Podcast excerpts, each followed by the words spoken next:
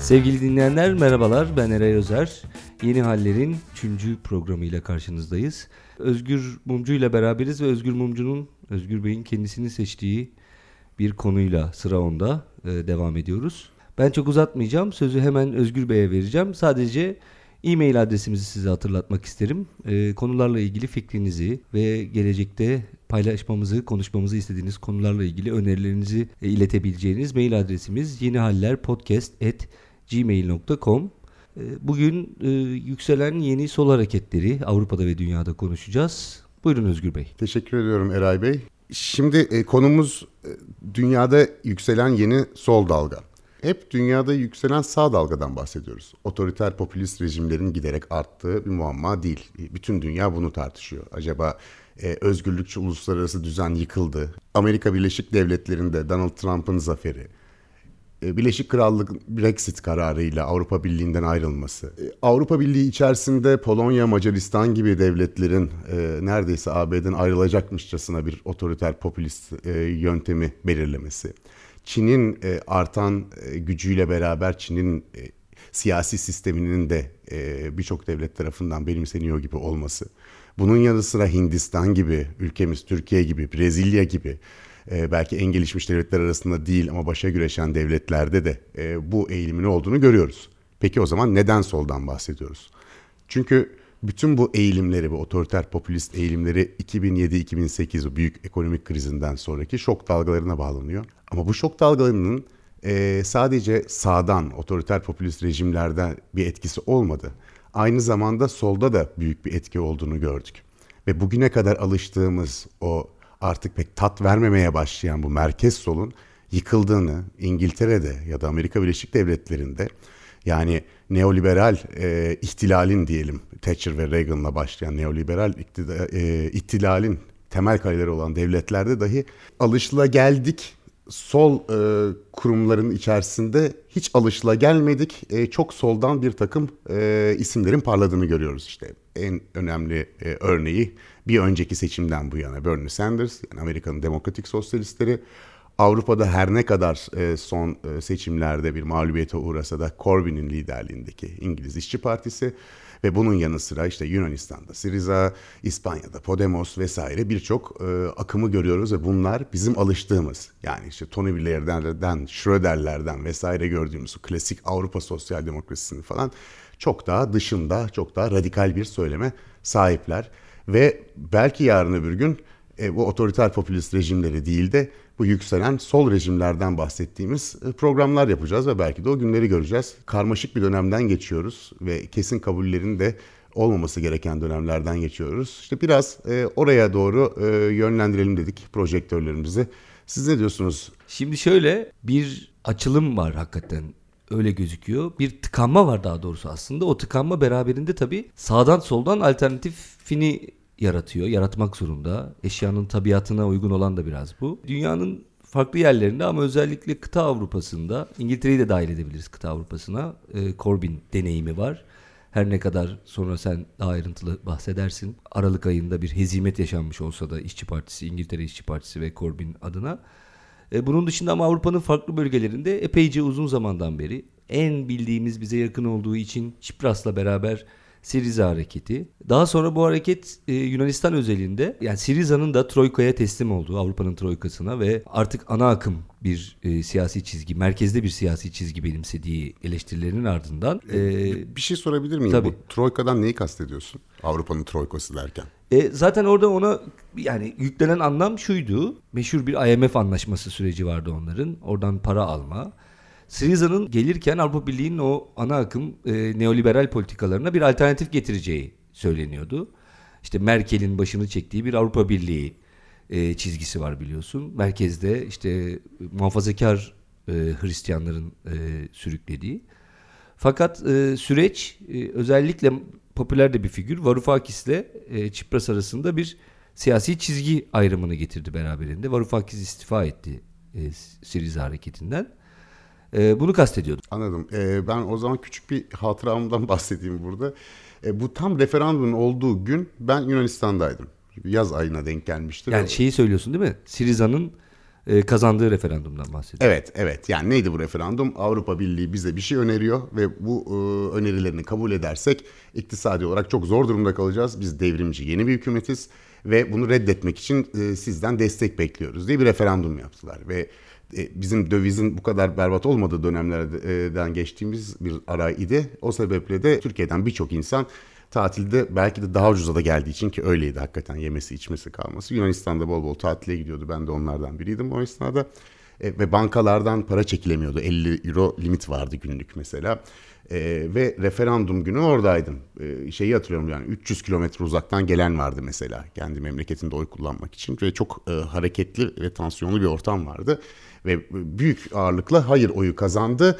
Ama Siriza bu hayır oyunu, yani halk desteğini arkasına almasına rağmen var olan sistemde kendi istediği radikal sol politikaları güdemedi ve o sebeple de hayır çıkmasına rağmen referandumda ne diyorsa AB'nin, neyi önerdiyse onları kabul etmek zorunda kaldı. Bu da zaten Siriza'nın birkaç sene sonra siyasetten, yani iktidardan düşmesiyle sonuçlandı. Ve neredeyse hakikaten siyasetten silinmesi diyecektin. O da bir noktaya kadar doğru. Yani etkinliğini büyük ölçüde kaybetti.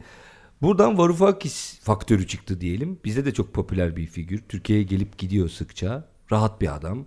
İşte davranışlarıyla filan da böyle ilgi çekiyor, dikkat çekiyor.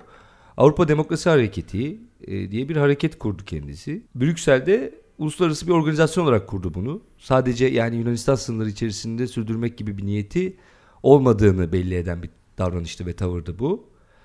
2015'te kuruldu. Çok da büyük destek aldı. İşte ne bileyim Ken Loach, Noam Chomsky, Antonio Negri, Zizek, Susan George, hatta Julian Assange bile destek verdi bu harekete. Hala devam eden bir süreç var. 30 Kasım 2018'de Varoufakis ve Sanders birlikte İlerici Enternasyoneli kurduklarını ilan ettiler. Afrika Ulusal Kongresi'nin ilerici unsurlarından destek geldi bu harekete. Corbyn'den destek geldi. Ve hala tabii Sanders şimdi bir başkanlık seçimiyle şu anda uğraşıyor. Demokratların adayı olacak mı olmayacak meselesi var. Ama bu oluşum varlığını devam ettiriyor. Peki bir şey soracağım.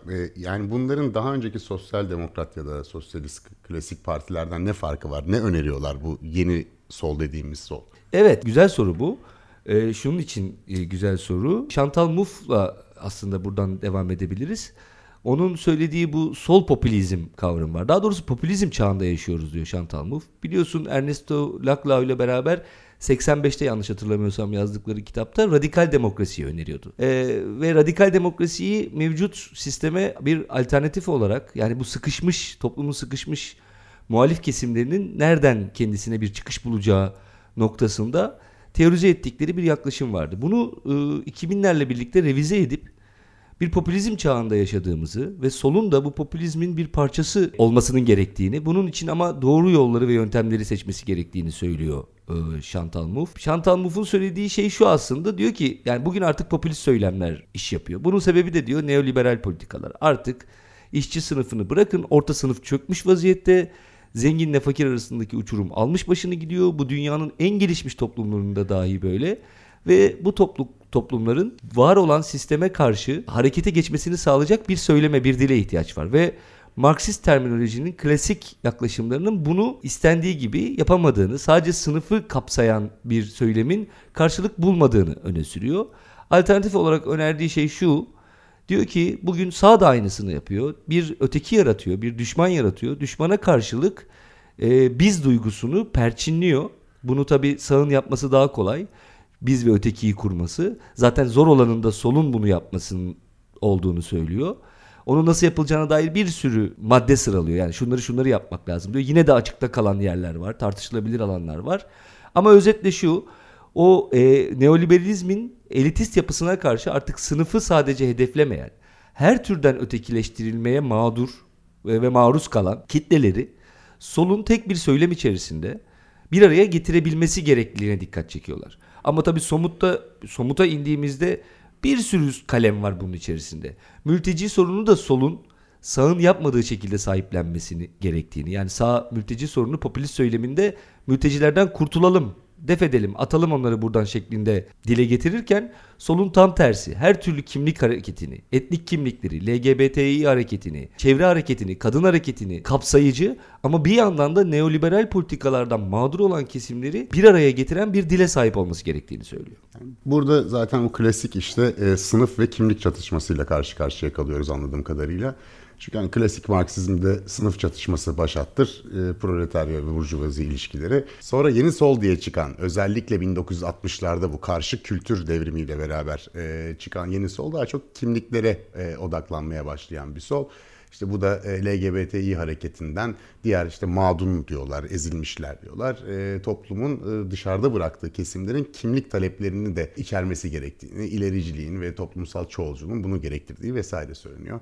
Daha ortodoks yaklaşımda bulunanlar ise bütün bunların sınıf çatışmasını perdelediğini ve aslında neoliberal politikalara fayda sağladığını söylüyor. Böyle bir çatışma var ve giderek de sınıf ve kimliği içinde beraber alabilecek yeni bir solun oluşturulabilmesi acaba mümkün müdür deniyor. Burada filmi biraz geriye saralım diyorum ben. Çünkü özellikle 90'lı yıllarda sınıf meselesi tamamen unutulmuştu neredeyse. Ve kimlik meselesi çok ön plandaydı sol hareketlerde. Ne oldu da tekrar sınıf geldi? Ne oldu da tekrar solun o en temel kaygısı olan eşitlik meselesi geri geldi? İşte bunu da demin bahsettik. Bu 2007-2008 krizi. Ama 2007-2008 krizi zaten bir günde olmadı, aniden bir meteor gibi başımıza düşmedi. Bu ta 1970'li yıllardan bu yana devam eden, yani daha da geriye çekebiliriz ama özellikle Nixon'ın altın standardını paradan çıkartmasıyla beraber finansın büyümesi, kabarması, balonlar yaratması ve dizginlenemez bir hale gelmesiyle başlıyor. Finansal balonu ve büyümeyi ve neoliberalizmin gelişi Reagan'ın Amerika'da ve öncesinde Thatcher'ın Birleşik Krallık'ta iktidara gelmesi sonucunu doğurdu. Bizde de hemen akabinde Özal geldi zaten. Latin Amerika'da işte Chicago okulu derler. Friedman'ın öğrencileri gitti ve bütün dünyada birdenbire ana akım bu olmaya başladı. Yani romancı Ayn Rand'ın öğretisine de biraz dayanan, bireysel özgürlük önemlidir, dayanışma toplumları biraz geriye atmaktadır diye düşünen ve zengin fakir, sömüren sömürülen ilişkisi her şeye rağmen özellikle Avrupa'da hala başat anlatıydı. İnsanlar belki antikomünist olabilirlerdi ancak bunu söylerken yine de sosyalizme saygı duyduklarını, bazı kazanımlarına önem verdiklerini vesaire de söylerlerdi sağdan gelenler. Sonra birdenbire bu yıkıldı. Artık sosyalizme karşı ya da sol değerlere karşı alerji birdenbire başat söylem haline gelmeye başlandı. Çünkü artık kazananlar, hak edenler ve asalaklar diye bir ayrım başladı aslında. Bunu da en iyi özetleyen Reagan'ın şu lafı, devlet çözümün bir parçası değil, sorunun bir parçası diyordu. Burada devletten anladığımız da o ceberrut, insan haklarını kısıtlayan devlet değil, ekonomiye müdahil olan devlet anlamındaydı. Bu anlayış bütün dünyada öylesine yayıldı ki, dediğim gibi Thatcher, Reagan, bizde Özal, başka ülkelerde başka insanlar, bu solu da etkiledi ve tam o esnada artık tam 80'li yıllarda bu neoliberal ihtilal yerleşmeye başladığında Sovyetler Birliği çöktü. Sovyetler Birliği'nin sol anlayışının kıta Avrupa'sındaki ya da Amerika Birleşik Devletleri'ndeki, genel olarak batıdaki sol hareketleri çok ilgilendirmemesi gerekiyordu komünist partiler haricinde, sosyal demokrat ya da sosyalist partilerde. Ancak Sovyetler Birliği'nin çöküşü etrafında yarattı bir anlamda vortex'in içerisine sosyalizmi ve sosyal demokrasiyi de çekiverdi. Bunun üzerine bir üçüncü dalga başladı ve artık merkez sol partilerde dediler ki, İngiltere'de hatta şunu dedi bir işçi partisinin önemli bir yetkilisi, artık hepimiz Thatcher'cıyız dedi. Yani var olan bu neoliberal düzen kabul edildi ve ekonomide işte kapitalizmin bu rekabetçi anlayışı ve bu regülasyondan uzak anlayışı da yine kabul edildi. Ve merkez sol partiler iktidara da gelmeye başladılar. Çünkü artık bir zararları yoktu bu yeni kurulan sisteme. İşte Tony Blair İngiltere'de, Gerhard Schröder Almanya'da. Bize Deniz Baykal da etkilenmişti bundan. Bir parti kongresine Un Dos Tres diye Ricky Martin'in şarkısıyla inmişti. Bu işte modernleşme, çağı yakalama ve artık arkaik bir şekilde sendikalardan, işçi haklarından bahsetmeden emek yüce değer değildir, yaratıcı, üretken emek yüce değerdir, onun için de rekabete ihtiyacımız var vesaire gibi bir takım ifadelerle sol partiler de bu hikayenin içerisinde uslu çocuk oldular aslında. Gerçi sol partiler, sosyal demokrat partiler aslında hep bir anlamda uslu çocuktu. Şu sebeple Sovyetler Birliği'nde iktidara, yani Sovyetler Birliği kurulunca, komünizm çok önemli bir güç haline gelince, ya bizim işçiler de komünistlere kaçmasın diyerek bir takım sosyal devlet hamleleri başlatıldı Avrupa'da. Çünkü Avrupa'nın doğusu komünist etki altındaydı. Batı savaştan yeni çıkmıştı ve işçilerin durumu çok iyi değildi. O zaman devletler şunu yaptılar. Sosyal devlet, sağlık hizmetleri, eğitim ücretsizliği, tatil hakkı, bir takım sosyal haklar verdiler. Buna 30 muhteşem yıl denir Fransa'da. İkinci Dünya Savaşı'nı takip eden yıllara. Burada müthiş bir refah artışı var. Yani Avrupa'yı tekrardan kuranlar İkinci Dünya Savaşı'ndan sonra aslında sosyal demokrat politikalar. Benzer bir şekilde Amerika Birleşik Devletleri'nde de büyük ekonomik buhranda 1929'daki büyük buhrandan sonra New Deal, yani yeni anlaşma yapması Roosevelt'in. Bu da neydi? Devlet kurumlarının ekonomiye girmesi, yatırım yapması, istihdam sağlamasıydı. Yani Amerika Birleşik Devletleri'ni de büyük ekonomik krizden çıkartan, daha sonra 2. Dünya Savaşı'ndaki o büyük güce dönüştüren de sosyal demokrat politikalardı. Bu anlamda komünizmin gelmesini engelleyen ve Batı'yı tekrar güçlendirecek ama bir anlamda da yine kapitalizmin uslu çocuğuydu. Bu aşamaya gelindiğinde, ama neoliberal aşamaya gelindiğinde ise bu uslu çocuk artık uslu çocuk da olmadı. Neredeyse kapitalizmin bir maskotu haline geldi ve büyük kriz geldiği zaman 2007'de 2008'de Batı'yı yıkıp yaktığı zaman şöyle bir sonuç doğurdu. Bu klasik sol partilere artık güven kalmamıştı. Yunanistan'da Siriza çıktı, yılların paso ortadan kayboldu. Fransa'nın efsanevi parti sosyalisti neredeyse yok oldu o da. Almanya'da sosyal demokratlar ki tarihleri Marx'ların zamanlarına dayanır neredeyse. Onlar tarihlerinde aldıkları en düşük skoru almış durumdalar 2. Dünya Savaşı'ndan bu yana. İşte onların bıraktığı enkazın üzerinden bu yeni sol doğmaya başladı diyebiliriz zannediyorum. İşte burada Chantal Mouffe ne diyor? Bu sol hareketler ne vaat ediyorlar diğerlerinden farklı olarak? Şöyle bağlayayım. Almanya'da da bir Aufstehen, ayağa kalk hareketini görüyoruz mesela devam eden. Bundan sonra da Chantal Mouffe'a getireceğim. İtalya'da bir 5 yıldız hareketi var. Ama ona ne kadar sol denir orada ciddi şüpheler var. Zaten işte şimdi oraya da geleceğim. Fransa'da da mesela boyun eğmeyen Fransa ve Mélenchon var. O da mesela tartışılabilir bir hareket. Sol açısından tartışılabilir bir hareket. Fakat dediğim gibi Chantal Mouffe bunların hiçbirini reddetmiyor. Yani onların hepsini bir sol hareket içerisinde görmek gerektiğini söylüyor. Mesela Mélenchon örneğini vermiş. Diyor ki Marine Le Pen'e oy verenlerin Mélenchon'a oy vermeyeceğini düşünmek büyük bir yanılgıdır. Sol popülizmle esas kastettiği şey şu. Diyor ki 2008'deki o büyük krizden sonra artık diyor toplumların oligarklaşması gibi bir durum ortaya çıktı diyor. Gerçekten de buna bağlı işte lider profilleri görmeye başladık. Trump'tır, Putin'dir. Chantal Mouffe diyor ki bu noktada işte bunun karşısında diyor orta sınıfı içerisine alırken o ötekiyi elitler, neoliberalizmin yarattığı elitler üzerinden kurabilecek ve bunun içerisine de göçmen, LGBTİ hareketi, çevre hareketi, kadın hareketi gibi hareketleri dahil edebilecek bir popülist sol söyleme ihtiyaç var. Bunun yapısını anlatırken de şunu söylüyor. Diyor ki birincisi baktığında da görmüş yani inceledim diyor. Bir kere kendilerine sol demiyorlar. Çeşitli isimler takıyorlar. İşte ayağa kalk hareketi örneğini verdim. 5 yıldız hareketi dedim. Boyun eğmeyen Fransa örneğini verdim. Kendilerine sol demiyorlar. Sol geçmişten geldiklerini inkar etmemekle birlikte başka bir yere doğru ilerleme çabasındalar. Bunun dışında sağ popülizmle sol popülizm arasında göçmen sorununun özellikle bizim ülkemizde de bir tartışma konusu ama biz başka bir açıdan tartışıyoruz. Yani biz ülkemizde zaten halihazırda göçmenler var, mülteciler. Mülteci statüsü vermediğimiz mülteciler diyelim, sığınmacılar. Fakat Avrupa ve dünya için biliyorsun bu çok başka bir yerde bir sorun. İşte güneyin kuzeye doğru bir akını var ve Chantal Mouffe diyor ki işte bu göçmen sorunu meselesi büyük bir kırılma noktası diyor. Bunun altını özellikle çiziyor. Çünkü solda bunu kapsayan bir harekete ihtiyaç var. Mesela sağ popülist politikaların bir yabancı düşmanlığı da var. Yani bizi bölmeye çalışan dış güçler, içimizdeki düşmanlar yine şeydir. Bizde de çok hakim bir söylemdir bu. İçimizdeki İrlandalılar diye futbola da sirayet etmiştir biliyorsun. Medya mesela. Anti medya yani medya karşıtı, medyayı suçlayan hareketler bu popülist söylemlerin en önemli dayanak noktalarından bir tanesi. Yani Trump'ta çok net bir şekilde görüyoruz. Var olan müesses nizamın temsilcisi medyaya karşı işte Trump'ın böyle radikal çıkışları var. Evet, yani bunu tabii başka bir programda uzun uzun konuşuruz. Özellikle otoriter popülist rejimlerin ortak özelliklerini ama şu olduğu açık. Bizde yerli ve milli adı verilen şey İngilizce nativism deniyor. Yani oralılık, yerlilik, oranın insanı olmak.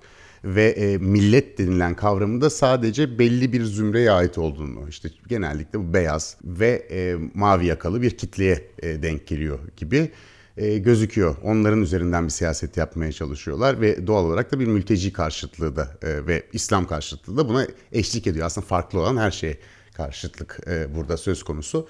Bir de işte Make America Great Again, işte bir zamanlar çok güzel durumdaydık, şimdi tekrardan büyüyeceğiz, iyileşeceğiz vesaire falan filan. Bütün bunlar mevcut ama altını çizmemiz gereken şöyle bir nokta var. Gerçekten bu 1970'lerin sonunda 79'la başlayan ve 2008'deki krizle aslında patlayan ve bir süredir de ondan sonrasında ne yapacağımızı bilemediğimiz bu dönemde bulunduğumuz dönemdeki eşitsizliğin artışı inanılmaz bir boyutta. Şöyle izah edeyim, 1930'larda yani New Deal'la başlayan, araya 2. Dünya Savaşı giriyor. Ondan sonra yine Batı'dan bahsediyoruz. Batı'da sosyal demokrasinin genelde güçlü olduğu dönemlerde 1930 ile 70 arasında eşitsizlik hep azalmış. CEO ve çalışan maaşlarına baktığınız zaman en net o zaman görebiliyorsunuz. Ancak 1980'den itibaren birdenbire olay tam tersine dönüyor. Eşitsizlik inanılmaz boyutta artıyor ve şu anda 19. yüzyıl yani 1800'ler seviyesine varmış durumda eşitsizlik ve sol popülizmin de en büyük sloganlarından biri, özellikle Amerika'da %1'e karşı biz %99'uz diyor. Gerçekten de sermaye, servet 3-5 insanın elinde öyle bir toplanmaya başladı ki, öyle bir eşitsizlik var ki hakikaten. Yani toplasanız 20 devletten büyük servete sahip insanlar falan var. Yani şimdi bugün Amazon'un sahibi işte dünyanın en pahalı evini alıyor. Canı sıkılıyor, 10 milyar dolar da şeye atıyor. Küresel ısınmayı siz bir araştırın bakalım diyor falan. Böyle büyük servetlerden ve eşitsizlikten bahsediyoruz. O sebeple de sadece sağda değil solda da ciddi bir sorgulama ve bir araya gelme var. Çok doğru söylüyorsun. Hatta oradan da şuna ilerleyebiliriz. Şimdi burada tam da bu noktada mesela işçi sınıfının belirli bir mücadelesi var değil mi? Oturmuş bir takım kurumları var. Türkiye örneğinde daha zor anlaşılır olabilir ama dünya ölçeğinde baktığımızda bir sendika hareketi var. İşte bir hak hareketi var, hak mücadelesi var ve tırnak içerisinde oturmuş kurumlar bunlar. Fakat burada dikkat çekici olan Mouffe'un da, Chantal Mouffe'un da altını çizdiği özellikle orta sınıfın kaybı. Şuradan alalım, Max Weber'e gidelim mesela. Kapitalizmin tırnak içerisinde bir egaliteryen toplum düşü vardır. Yani o klasik böyle hani toplumun gelir şeyini, dağılımını gösterdiğinde orta sınıfın çok şişkin olması, üst ve alt sınıflarınsa çok daha dar olduğu bir toplum düşü vardır. İş öyle bir noktaya gelmiş durumda ki artık orta sınıf incelmiş durumda. Bu zaten işte neoliberal politikaların korkutucu olan kısmı bu. Bunu söylüyor. Bu bir de hemen başında belliydi. Türkiye örneğini hatırlayalım. Özal ilk geldiği zaman bir orta direk muhabbeti vardı. Orta sınıflara orta direk denirdi ve şu eklenirdi. Bu evin ortasındaki direk gibidir. Bu çökerse ev çöker deniyordu ve Özal da orta direği yıkmakla sıklıkla suçlanıyordu. Yani bu hemen bu sonucun doğuracağı anlaşılmıştı. Hatta mizah yazarı Muzaffer Üzgün'ün Orta Direği Yıkan Ayı diye bir mizahi kitabı vardı. İşte bir aile eve acıyarak bir ayı alıyor. Ayıyı beslemeye başlıyor. Ayı da sırtını kaşıya kaşıya o evin orta direğinde, en sonunda direği yıkıyor ve ev yıkılıyor üzerlerine. Böyle bir metafora geldi. İşte alegori yapmış. İyi ki Muzaffer Üzgün bugünlerde bunu yazmamış diyelim. Bugün artık yeni sol hareketlerin bu orta sınıfı kapsayıcı, evrensel ve refah devleti söylemine sahip bir dili olması gerektiğini söylüyor Chantal Mouffe. Aslında bu çok anlaşılabilir bir şey. Yani kendi hayatlarımızdan da bunu anlayabiliriz. Biz de aslında orta sınıfın ortalarında bir yerdeyiz herhalde. Fakat kendimiz de mesela hayatımıza baktığımızda gün geçtikçe bu, biraz evvel sen programın açılışında söyledin, işte o zamanlar yurt dışına seyahate Atina'ya gidebiliyormuşuz demek ki. Siriza referandumu zamanında orada olabiliyordum diye örneğini verdin. Mesela bir istatistik paylaşayım. Önümde not almıştım onu. Bugün her 10 Amerikalı'dan 4'ü aylık $400 ekstra bir şeye harcamak durumunda kalırsa bütçesini denkleştiremiyor.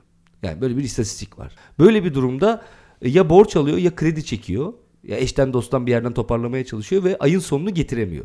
Ve yine benzer bir şekilde yine Amerika Birleşik Devletleri'nde sigortası olmayan insan sayısı 20 milyonları aşmış durumda. Yani bu insanların başına bir sağlık sorunu geldiği zaman faturalar gelecek, $10,000, $20,000, imkanı yok ödemelerine. Ve Amerika Birleşik Devletleri'ndeki iflas sebeplerinin yarıya yakını, belki de daha fazlası galiba sağlık sorunlarından kaynaklanıyor. İnsanlar bir sağlık sorunu geçiriyor. Ya sigortaları yok ya sigortaların kapsamı çok dar. Çünkü tamamen özel sigorta üzerine kurulmuş bir sistem söz konusu. Ve bu sebeple şirketler iflas ediyor. İnsanlar evlerini kaybediyorlar vesaire. Çok ciddi bir sorunla karşı karşıya. Evet, orada da bir data var. 2017 datası. her 4 kişiden biri Amerika'da sağlık sigortası için para harcamayı reddediyor. Harcayamıyor da diyelim daha doğrusu. Böyle çarpıcı rakamlar var. Tabii ülkemizde de benzer bir durum var. Ülkemize gelmeden önce şunu söylemek isterim. Şimdi Amerika'da bir seçim süreci var. Sanders var orada. Elizabeth Warren var. Sanders'ın durumu tabii tartışmalı. Tırnak içerisinde tartışmalı. Şeyi açalım. Yani bu Demokrat Parti... bir sonraki seçim, yani önümüzdeki sene gerçekleşecek seçimde kime aday göstereceğini belirlemek için ön seçimler yapıyor ülke çapında ve evet, burada Demokrat Parti'nin içinden çıkan adaylar var. Ve şu anda Bernie Sanders önde gözüküyor. İşte Elizabeth Warren da ciddi oranda bir oy oranı yakaladı Demokrat Parti üyelerinden. Ve Joe Biden, yani eski başkan yardımcısı Obama'nın, işte daha establishment'ın insanı, daha kurumsal olan ve ılımlı olan, sosyalizme uzak olan kişinin kazanacağı zannediliyordu. Ve şu anda çok kötü bir skorla sanırım yarışta havlu atacak gibi gözüküyor şu an. Evet.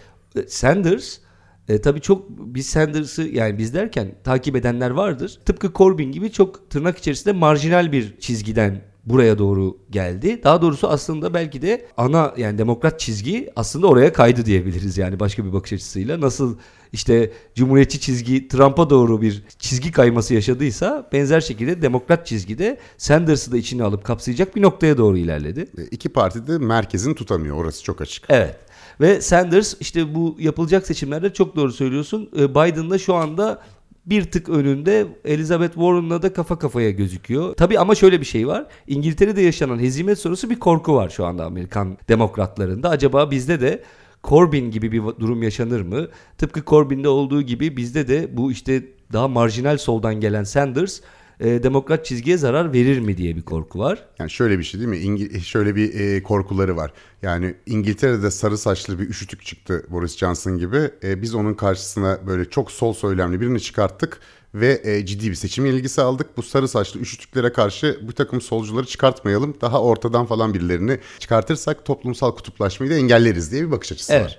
Ve bir çok hızlıca orayı da özetleyeyim. Sanders'la ilgili şöyle bir şey söylüyorlar, fakat buna karşılık Corbyn'le Sanders aynı noktada durmuyorlar kendi toplumları açısından.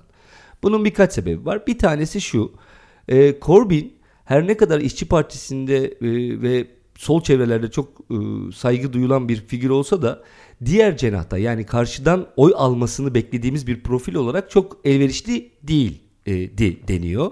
Yani İngiltere'nin muhafazakar kesimlerinin Corbyn'e karşı net bir tavrı var. Yani şurada sözünü kesmiş gibi oldum ama şunu söylediler bana İngiltere'deki arkadaşlar, sorduğum zaman, böyle söyleyince de İngiltere'deki arkadaşlar, gördüğünüz gibi biz podcast yayını olarak dünyanın her tarafında irtibat memurları. Yok Yunanistan'da ben oradaydım. Yok İngiltere'deki arkadaşlar böyle söyledi.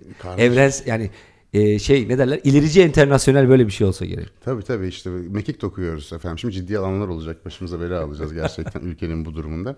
İngiltere'de Edinburgh diyorlar. İngilizcesinde biz Edinburgh diyelim çünkü hakikaten Türkçe öyle yerleşti. Orada bir edebiyat festivali var. Benim de kitabım çıkmıştı. O sebeple oraya davet edilmiştim.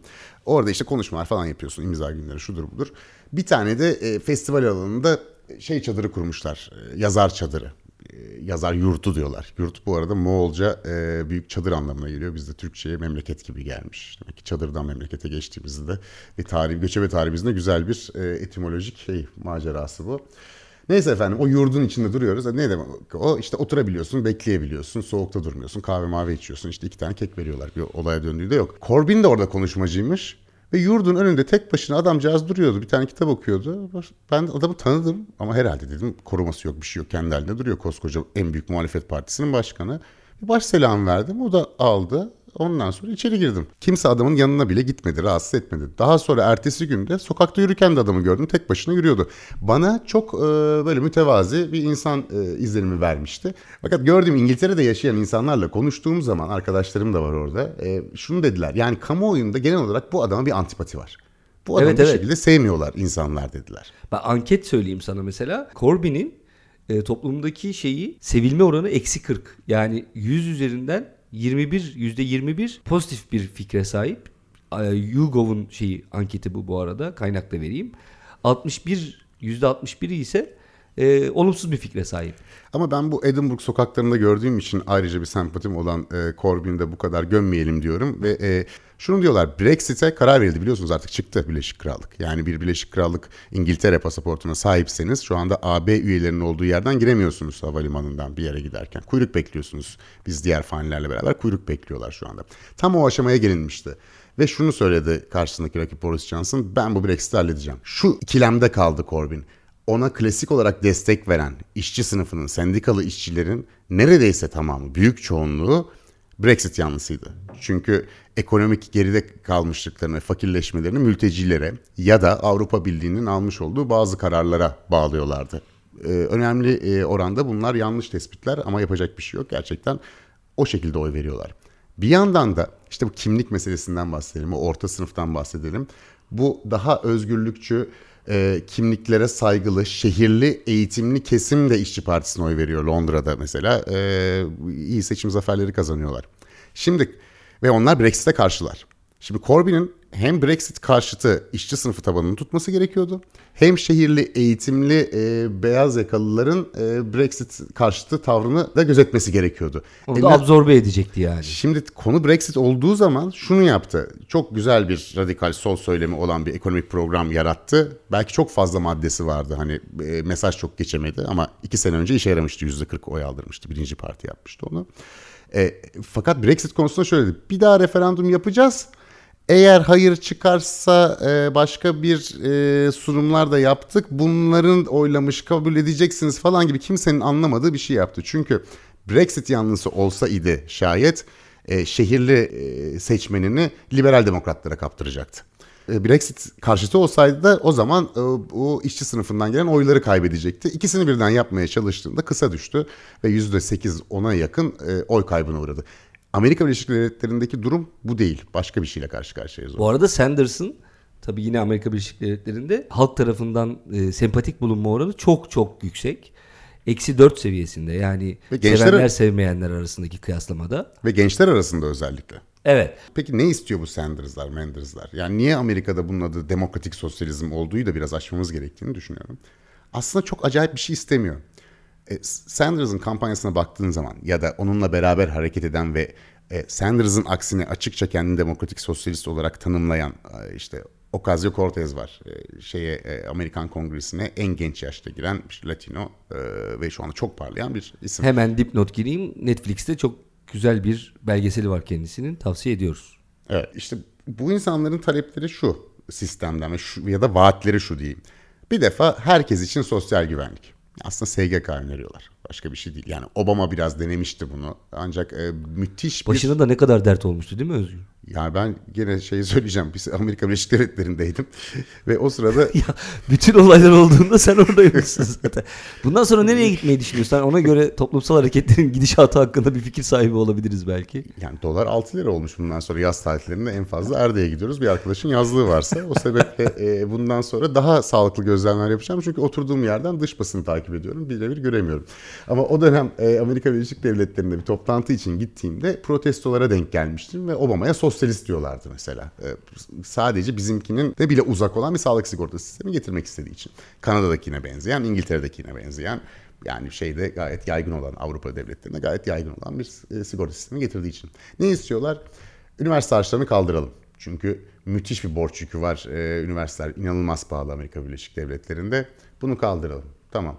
Sosyal güvenliği herkese yayalım. Devletin bir sosyal güvenlik programı olsun. SGK benzeri bir şey. Ve böylelikle insanlar parasız eğitim ve çok ucuza bir sağlık hizmeti alsınlar. Bunu öneriyorlar. Bunun haricinde çevreci bir takım yaklaşımları var. Çevreci bir büyümeden yanalar. Ve zaman içerisinde şirketlerdeki eşitsizliği, yani yönetici kademesiyle orta ve alt kademe arasındaki eşitsizliği gidermek amacıyla devletin, şirketlerin çalışanları tarafından yönetilmese bile bazı karar mekanizmalarına çalışanların girmesi şeklinde önerileri var. Ve bütün bunları yapmak, nasıl yapacaklar peki bütün bunları? Basit İsveç modelini aslında alıyorlar ve vergileri yükseltecekler en zengin olanlardan ve bu eşitsizlikte artık arş-ı alaya varmış olanlardan. Aslında Sanders'ın önerdiği bir İskandinav sosyalizmi, İsveç'te gördüğümüze benzer, Finlandiya'da gördüğümüze benzer bir model ve dünyada uygulanmışlığı var. Bu niye bu kadar antipati yaratıyor Amerika Birleşik Devletleri'nde? Çünkü ABD komünizmle karşı verdiği mücadelede, Soğuk Savaş döneminde sosyalizm kavramı tamamen stigmatize edilmiş, lanetlenmiş bir kavram olarak karşımıza çıkıyor. Ve inanılmaz bir şeydi benim için bir Amerika Birleşik Devletleri'nde başkan adayı olmaya potansiyeli taşıyan birinin sosyalistim ben demesi. Çünkü bu en son 1910 senesinde gerçekleşmişti. Eugene Debs isminde bir sendikacı tarafından bu söylenmişti. Ama Soğuk Savaş ve devamında Amerika Birleşik Devletleri'nde sosyalizm lanetli bir laf. Bunu Kuzey Kore ile, Kamboçya ile, en kötü Sovyetler Birliği ile özdeşleştiriyorlar. Bugün Trump'ı destekleyen yayınlara baktığınız zaman hepsinin söylemi bu. Kızıl komünistler geliyor, işte hepimizi toplama kamplarına götürecekler gibi bir durum var. Oysa istedikleri kıta Avrupa'sındaki sosyal demokrasiden daha fazla değil. ABD için çok devrimci bu söyledikleri. Baksanız yani Roosevelt de bugün kalksa görse herhalde Sanders'ın politikalarından yana olurdu zamanında o New Deal'ı yapan 1930'larda Amerika'yı canlandıran kişi de. Yani çok acayip atla deve bir şey de istenmiyor ama o kadar cephe kaybetmişti ki sol. Bu makul talepler dahi şey gibi gözükmeye başlıyor, aşırı talepler gibi gözükmeye başlıyor.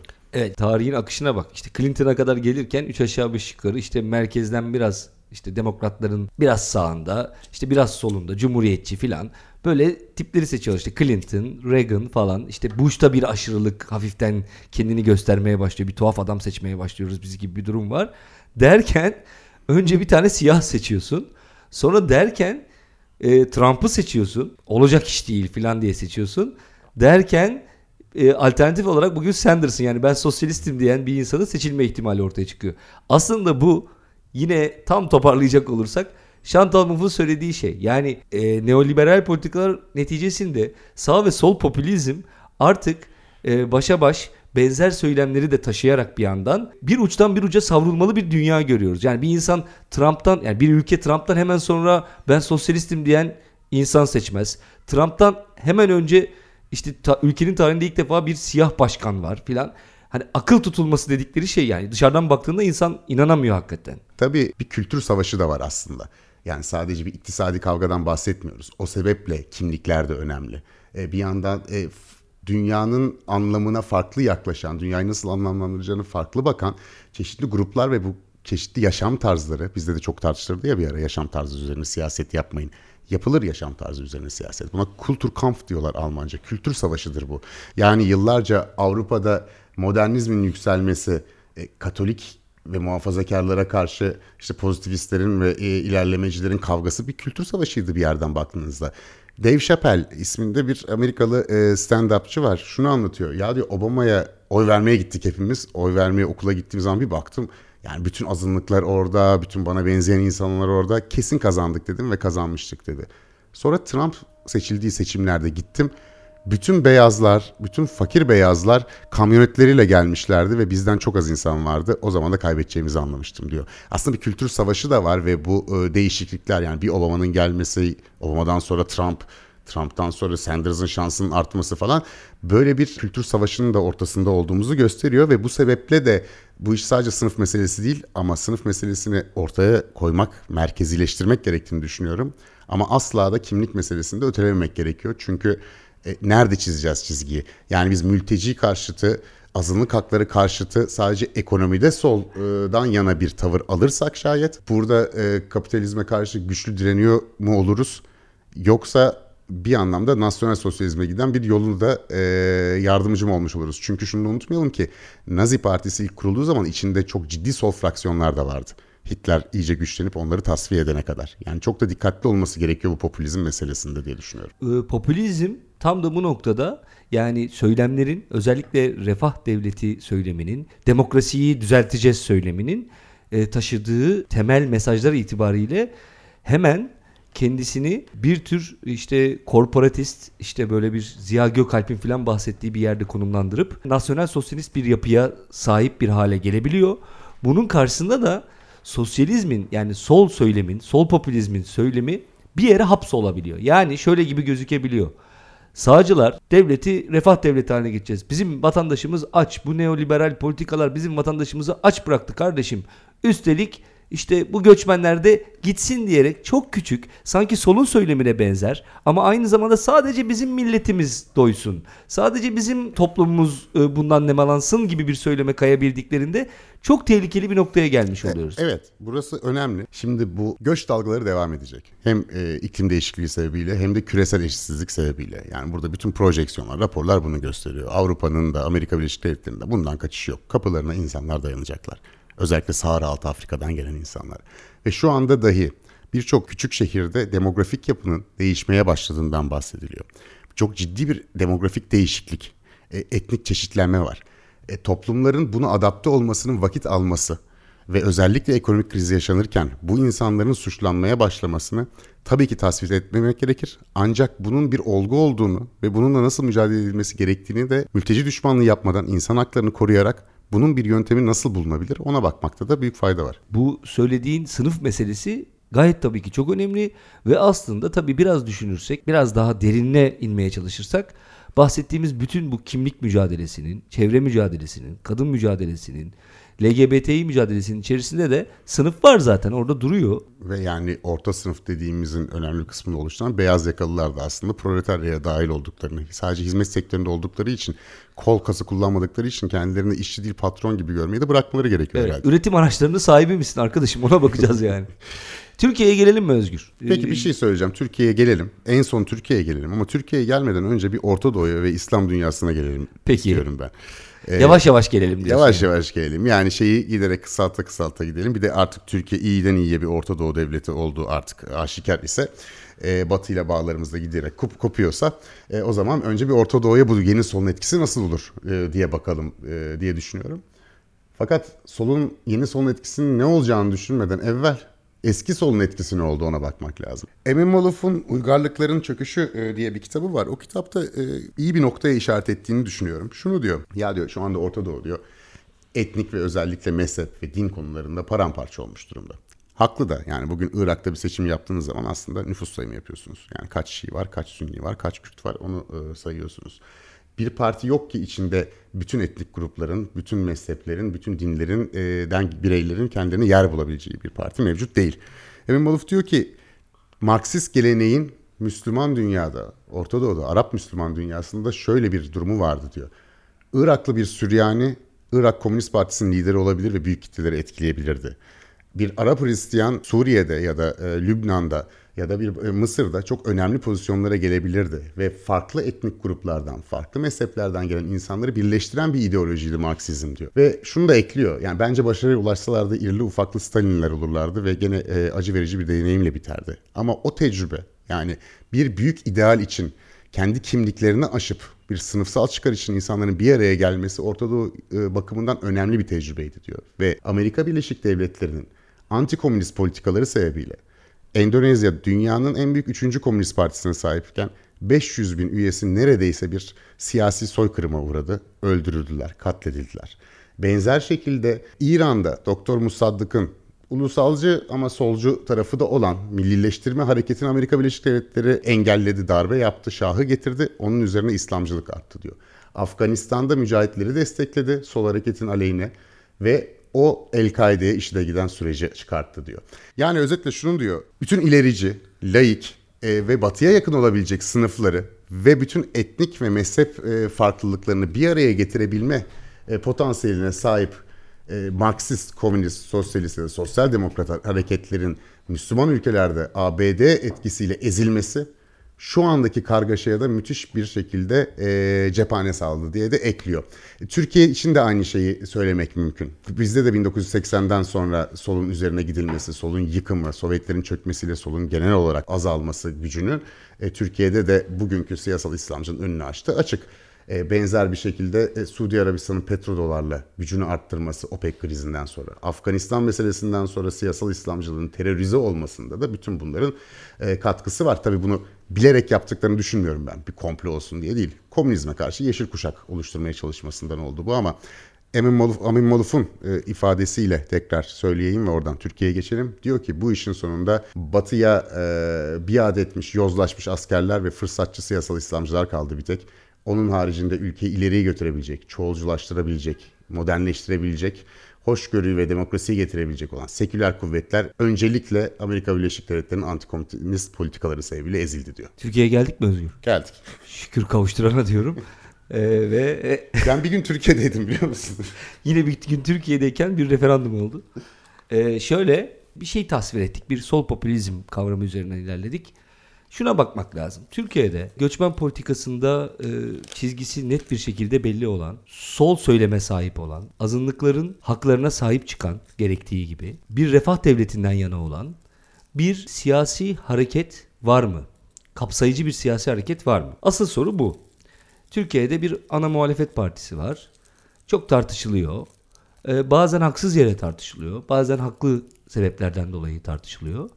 Ama ve lakin gelip de baktığımızda bu dünyadaki sol hareketlere benzeyen, biraz daha yeni bir dil kullanan, daha çağdaş söylemlere sahip, orta sınıfı gerektiği gibi kucaklayan fakat bunun yanı sıra ezilen tüm kesimleri ideolojik ayrımlara takılmadan kucaklayabilen bir sol hareket var mı dediğimizde buna yanıt vermekte, olumlu yanıt vermekte insan zorlanıyor. Bilmiyorum, katılıyor musun? Buna katılıyorum ama Türkiye'deki ana sorun bir rejim değişikliğinden geçtiğimiz ve bütün kurumların değiştirildiği, önemli kurumların çökertildiği, çöktüğü bir dönemden geçiyoruz.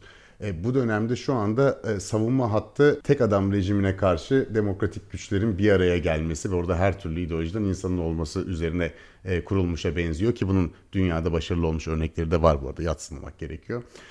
CHP'nin zamanında aile sigortası gibi bir takım sol çıkışları oldu. Evrensel asgari ücret de azıcık da olsa dillendirildi. Yani bu tip konulara tamamen uzak olmayan, hatta bir hali yakından takip eden de bir kitle de var CHP'nin içerisinde. Bu çoğulculuk meselesinde HDP'nin attığı bazı adımlar vardı. CHP'nin içinde de bazı kişiler var burada, bazı gruplar var bu konuda böyle düşünen. Ancak hem orada işte PKK kamburu HDP'nin üzerindeki, hem HDP'ye siyaset alanı verilmemesi, hem de CHP'nin içerisindeki daha reaksiyoner grupların da varlığı sebebiyle şu anda bu biraz güç gözüküyor. Bence şu anda zaten muhalefetin odaklandığı yer ise Türkiye'de tekrar asgari hukuk devletinin ve asgari kurumların yeniden tesisi ve bunun içinde bir siyasi mücadele gibi gözüküyor. Bu aşama geçtikten sonra ancak Türkiye'de de eğer dünyada bir ivme kazanırsa bu, Türkiye'nin de bundan etkileneceğini düşünüyorum. Şunu ekleyerek bitireyim. Eğer dünyada nasıl Thatcher ve Reagan Özal'ı verdiyse, eğer dünyada bu sol dalga bir başarı sağlarsa bunun Türkiye'de yansıması olacaktır. Çünkü Türkiye zannedilenin aksine dünya ile beraber tınlamayı iyi bilen bir ülkedir. Şu anda bütün dünyada otoriter popülist rejimler varken ilklerinden ve en güçlerinden birini biz kurduğumuza göre belki dünyadaki sol hareketi biz başlatmayacağız, yeni solu, ama dünyada başlarsa buna da algılarımızın açık olacağını düşünüyorum ve böyle bir birikimli olduğunu da Türkiye'nin ümit ve tahmin ediyorum. Evet, ben de son olarak şunu söyleyeyim. Özgür'ün biraz evvel konuşurken verdiği örnekten yola çıkarsak, yani bir ülkenin hem Clinton sonrası işte Bush, arkasından Obama, arkasından Trump ve belki de Sanders'ı seçmiş olması Amerika örneğinde aslında nasıl bir çağda yaşadığımızı çok güzel özetliyor. Sanders'ı bir ihtimal olarak söylüyorum tabii. Buradan yola çıkarak artık taşların yerinden çok daha kolay oynayabildiği bir dünyadayız. Bir dönemdeyiz. Mutlaka bunun da Türkiye'ye bir takım yansımaları olacak. Evet, Türkiye'de şu anda baktığımızda bu yeni sol hareketlerin dünyadaki karşılığı olan bir siyasi hareket göremiyor olabiliriz. Ama bu ileride de olmayacağı veya yakın zaman içerisinde ortaya çıkmayacağı anlamına gelmiyor gerçekten. Çünkü koşullar, yani saha ve zemin buna müsait. Göreceğiz, zamana bırakacağız ve hep beraber yaşayacağız, göreceğiz bunu. Şunu ekleyeyim o zaman, yani Türkiye'de şu anda özellikle İstanbul'da, Ankara'da büyük şeylerden bahsedersek, şu anda CHP'nin kalesi olan yerler zamanında Merkez Sağ'ın kalesiydi. Şu anda AKP'nin kalesi olan, işte tırnak içerisinde varoş denen, kenar mahalle denen, sosyoekonomik olarak daha alt seviyede olan mahalleler ise solun kalesiydi. 5 dakikada değişir işler gerçekten. Toplumlarda da bazen değişebilir. Çünkü bazen insanların canına tak etmiştir müsamere şeklinde gelişen bazı durumlar. Elbette kimlikler önemlidir. Elbette yaşam tarzları önemlidir. Ama yani bıçak kemiğe dayandığı zaman ekonomik olarak toplumların da bir araya gelip kendilerini örgütleyerek kendilerini yönetenlere, arkadaş siz ne yapıyorsunuz? Bizim yaşam tarzımızı, her iki taraf için de söylüyorum, sömürmeyi bırakın ve yaşam tarzımızı sömürürken bizi iktisadi olarak da sömürmeyi bırakın dedikleri anlar vardır. Dünya tarihinde bunlar görülmüştür. Yeniden olmaması için de hiçbir sebep yok. Bence umutsuzluk ve yılgınlık da şu anda gördüğümüz dünyada solun üzerinden kalkmaya başladı. Buna hüsnü kuruntu diyenler olabilir. Vallahi ben seviyorum bu hüsnü kuruntuyu ve dünyada da bu yöndeki bütün gelişmeleri takip etmeye ve size aktarmaya da devam edeceğiz bu podcast kapsamında. Efendim Özgür Bey, sizi bu son açıklamanız sonrasında günün orkosu ilan ediyorum. Mesajınızı verdiniz. Teşekkür ederiz size bu mesaj dolayısıyla. Sevgili dinleyenler, Yeni Haller'in 3. bölümünde yeni sol hareketleri konuştuk. Bir sonraki bölümde bambaşka bir konuyla karşınızda olacağız. Kendinize iyi bakın. Görüşmek üzere. Esen kalın.